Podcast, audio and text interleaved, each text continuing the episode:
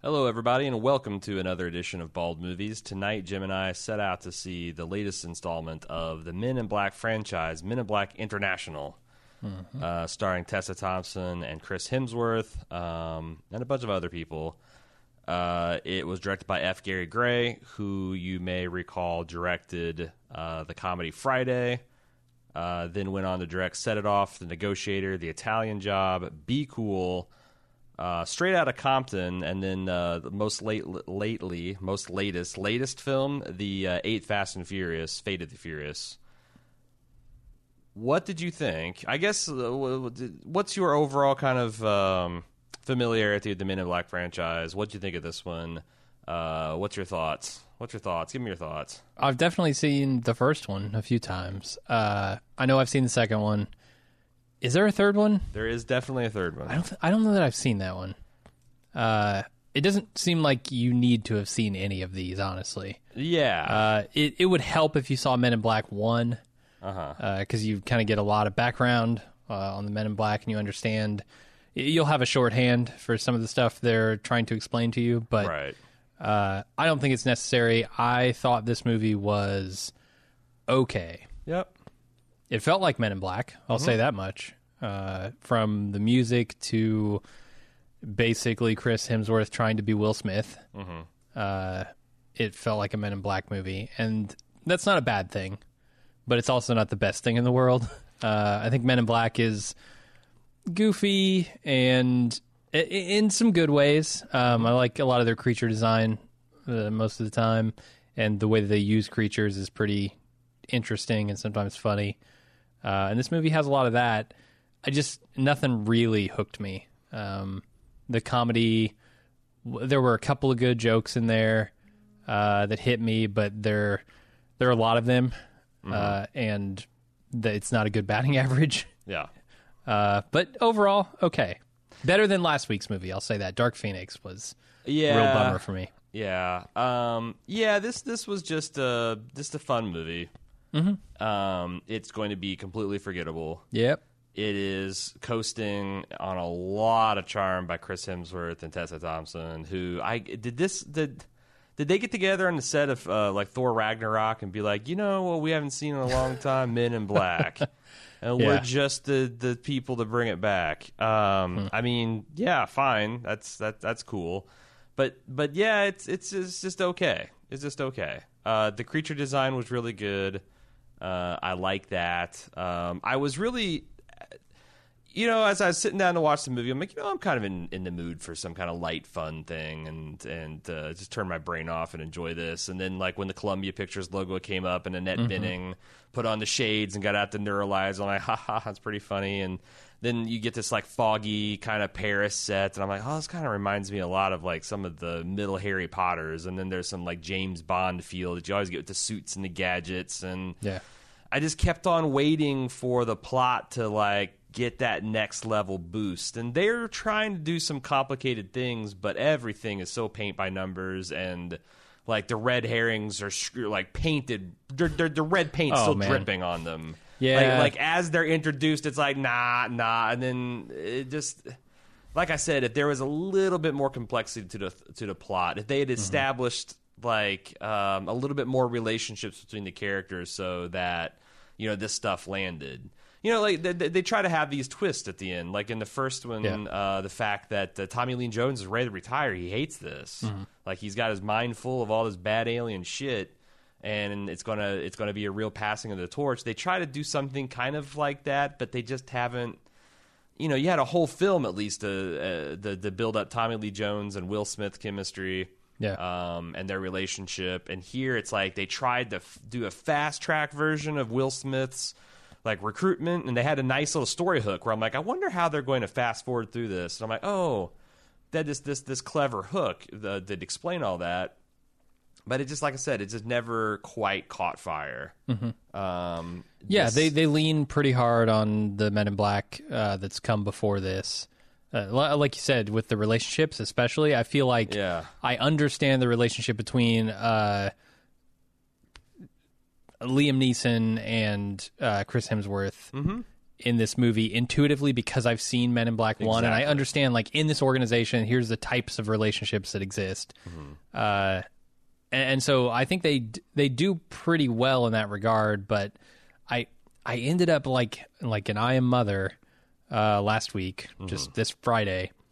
I figured out the plot twist Yeah. moments into the movie, seconds into the movie, and you know it doesn't totally ruin the experience. I still had some fun with it, but I just kept waiting and Yeah, waiting. and When are it- they going to reveal? Right. And that's the sucky thing is like I think they should have just leaned into it. Like, you know, not have the character go in blind, have Yeah. him briefed like, hey, there's something hinky going on here and you're gonna have to figure it out. And then it's like there's this kind of tense you know, uh, poker game going on throughout the movie about whose loyalties can you trust, and they do that. I mean, you know, that's that's pretty good shit. Like Game of Thrones had, Sure. really tight six seasons just on that engine, Uh-huh. uh, you know, and they tried to, you know, play it like I, I don't know, like I, I, I they tried to play it like well like is there this and they they they show but don't tell that there's a you know kind of uh some of it should have worked, I guess, better than it did. Um, Yeah. But it's just, I- like I said, there, there was there was something missing. I, and I think what that th- thing was is just our connection to the characters. Like they hint to a lot. Like they're, I, I wonder what's on the cutting room floor because they there felt like there was something more to like Emma Thompson and um, Liam Neeson.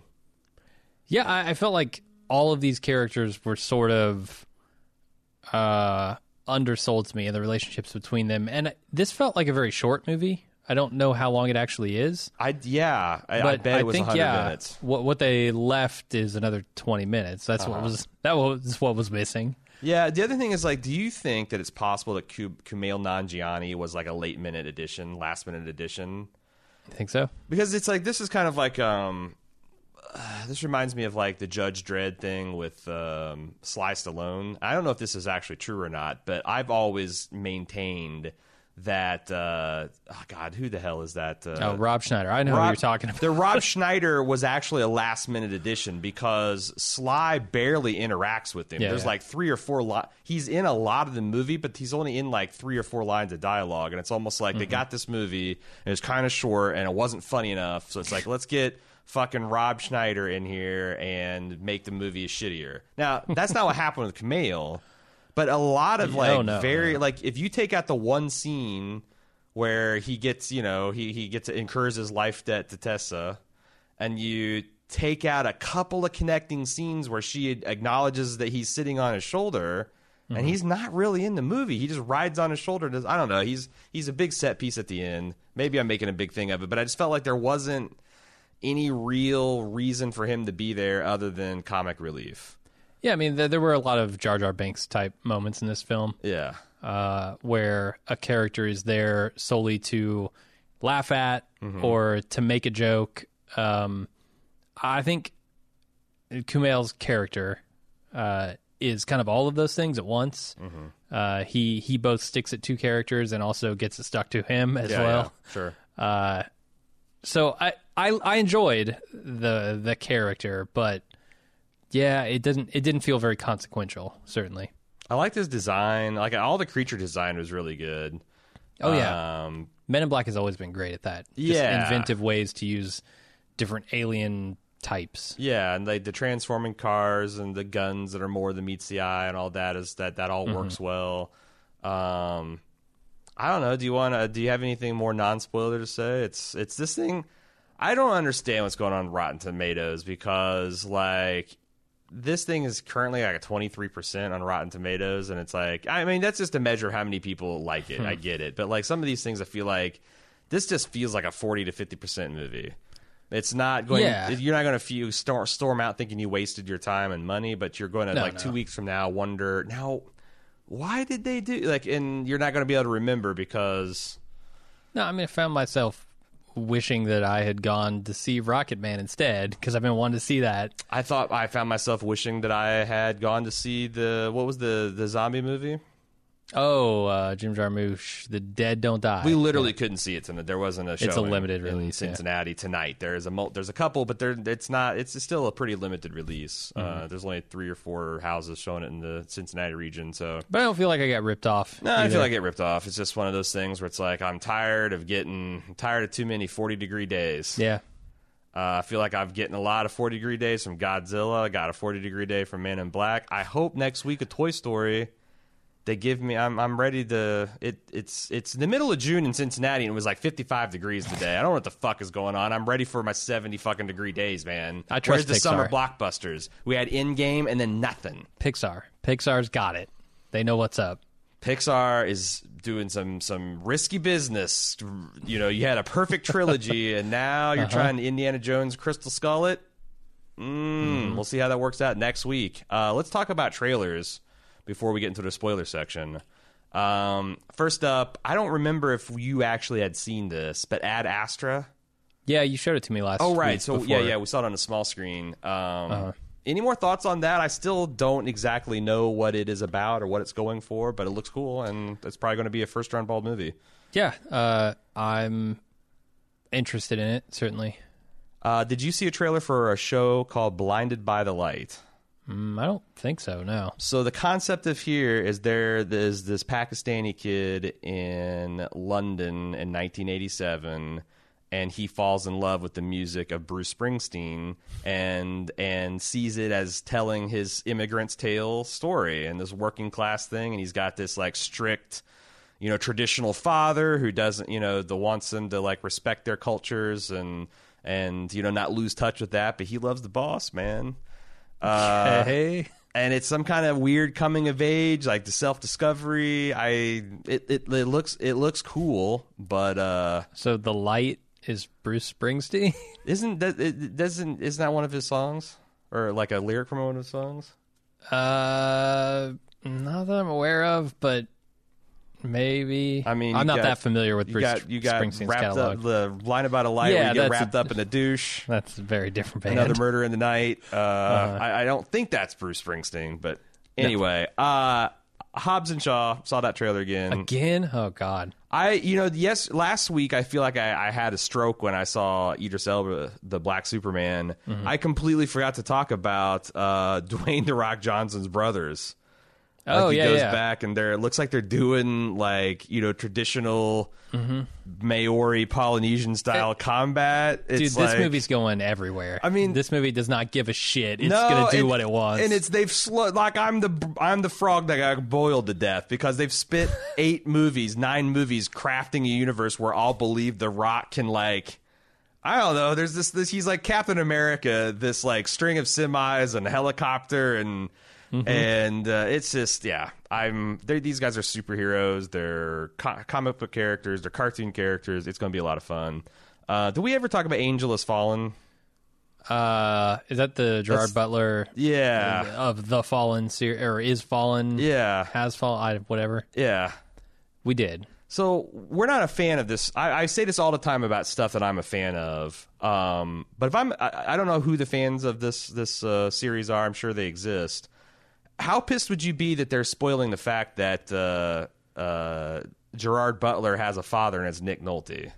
Like why why spoil that like 15 seconds of potential glee to reveal that you know you got like a kind of sort of it's like they do that shit with Cher in uh, Dancing Queen 3 or whatever it was Mamma Mamma Mia Mia, 2 yeah.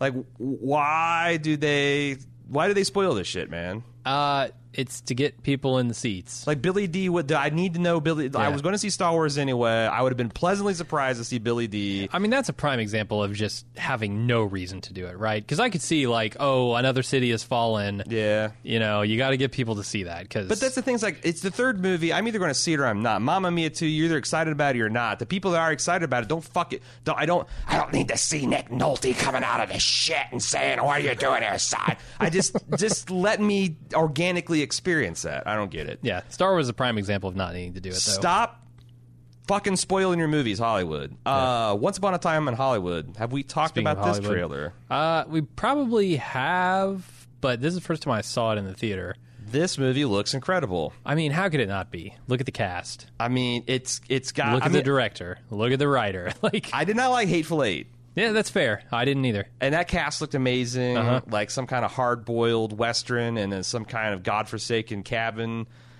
Looked like it'd be you, you can't miss, but this I don't know. This this movie just looks incredible. Yeah, I, I'm. I'm Might be the best looking in. film Quentin's made.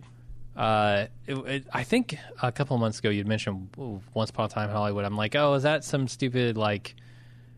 I, I don't know. There, there's a Like similarly named, kinda? yeah, and I I wasn't into it. It's going to be a werewolf. It turns out, coked up werewolf. I mean, it might still be. I saw Leo's hair at one point when he's playing a cowboy. Uh-huh. uh I, I'm super excited to see Leonardo DiCaprio play this whole arc because it Mm-hmm. looks like he's going from like very famous movie star and maybe even the journey up all the way through the dip.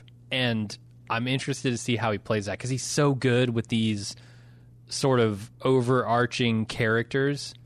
Uh, I, I'm I don't know. I'm a sucker for Leo. I like his stuff, and a sucker for Quentin Tarantino, and sometimes Brad Pitt And Margot Robbie's not bad and either. Yeah, I mean Wolf of Wall Street.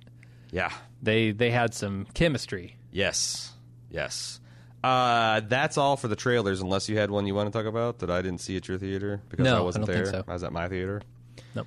Uh, and this is where we leave the non-subscribers, the non-club members. If you would like to get our spoiler-filled takes on all the movies that we see, all the first-run Bald movies anyway, uh, go to club.baldmove.com. You can sign up and get access to that and many more, much more, many, much more great content. Club.baldmove.com.